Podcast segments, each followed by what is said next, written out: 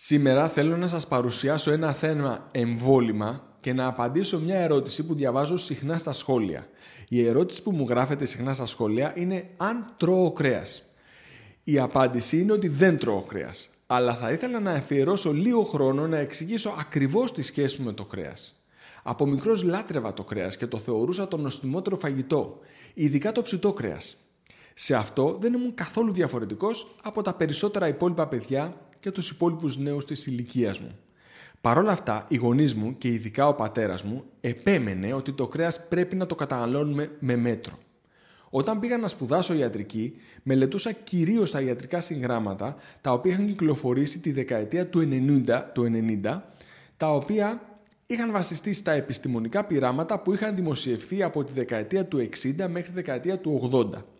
Εκείνη η περίοδος λοιπόν ήταν μια περίοδος όπου όλοι οι ειδικοί είχαν συμπεράνει ότι για όλα φταίει το κρέας στη διατροφή μας. Αυτό το μήνυμα ήταν αυτό που διάβασα συχνότερα στα βιβλία ιατρικής. Μου φαινόταν ότι το κρέας έφταιγε για τα πάντα. Τη χολυστερίνη, το ουρικό οξύ, κάποιες μορφές καρκίνου, τις καρδιοπάθειες, τα εγκεφαλικά και άλλα.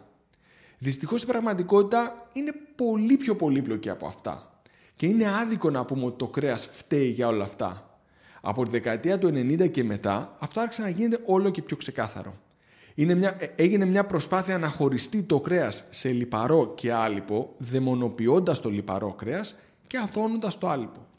Ούτε αυτό όμως αποδείχθηκε σωστό. Αυτή τη στιγμή πιστεύω ότι το κρέας δεν είναι ούτε καλό ούτε κακό.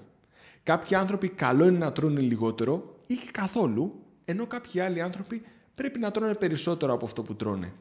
Σήμερα έχουμε τα εργαλεία για να εξατομικεύσουμε την ποσότητα του κρέατος που μπορούμε να καταναλώνουμε με ασφάλεια κάνοντας εξετάσεις αίματος και ρυθμίζοντας ανάλογα τη χολυστερίνη, το ουρικό οξύ και άλλα. Όμως εγώ γαλουχήθηκα επιστημονικά σε μια περίοδο που το κρέας είχε δαιμονοποιηθεί. Η ενασχόλησή μου με την υγιεινή διατροφή και τον τρόπο ζωής συνέπεσε με τη δαιμονοποίηση του κρέατος. Έτσι αποφάσισα να κόψω το κρέας. Δεν τρώω κρέας εδώ και 15 με 20 χρόνια. Αν και αυτή τη στιγμή ο λόγος ο οποίος με έκανε να κόψω το κρέας, δηλαδή η πίστη μου ότι η διατροφή μου θα γίνει καλύτερη, δεν υφίσταται πια. Δεν πιστεύω ότι αν κάποιος κόψει το κρέας, υποχρεωτικά η διατροφή του θα γίνει καλύτερη. Φυσικά η διατροφή μου είναι καλύτερη από ποτέ. Αλλά αυτό όχι γιατί έκοψα το κρέας, αλλά γιατί έκοψα πολλές επεξεργασμένες τροφές και μπλούτσα πολύ τη διατροφή μου σε όσπρια, λαδερά, λαχανικά, φρούτα, ψάρια και ξηρούς καρπούς, που είναι ό,τι πιο υγιεινό μπορούμε να τρώμε. Δεν πιστεύω ότι αν έτρωγα και λίγο κρέας η διατροφή μου θα ήταν χειρότερη. Άρα, αν με ρωτήσει σήμερα κάποιος γιατί δεν τρώω κρέας, πάλι θα το απαντήσω περισσότερο από κεκτημένη ταχύτητα. Δηλαδή, ότι το έκοψα κάποτε πιστεύοντας ότι αυτό θα είναι το καλύτερο για την υγεία μου, αλλά σήμερα δεν το πιστεύω αυτό. Η σωστή διατροφή έχει να κάνει και με το τι τρώμε και με το τι δεν τρώμε. Συχνά ακούω κάποιον να μου λέει δεν τρώω ζάχαρη. Αλλά σε καμία περίπτωση δεν θεωρώ αυτόματα ότι η διατροφή του είναι σωστή. Σίγουρα είναι καλό να μην τρώμε ζάχαρη, αλλά αυτό δεν κάνει αυτόματα τη διατροφή μας πολύ καλύτερη.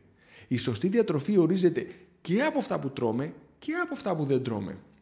Για πολλούς ανθρώπους πιστεύω ότι εάν τρώνε λίγο κρέας, σε καμία περίπτωση δεν κάνει κακό στην υγεία τους. Αν όμως δω κάποιον ασθενή να έχει αυξημένη χολυστερίνη, αυξημένο ουρικό, ιστορικό καρδιοπάθεια στην οικογένειά του και κάποιες άλλες παθήσεις, θα συζητήσω την πιθανότητα και την ανάγκη να μειωθεί ή και να διακοπεί τελείως το κρέας. Πιθανόν όμως να μην είναι το πρώτο πράγμα που θα πρέπει να διακοπεί. Σας ευχαριστώ πολύ.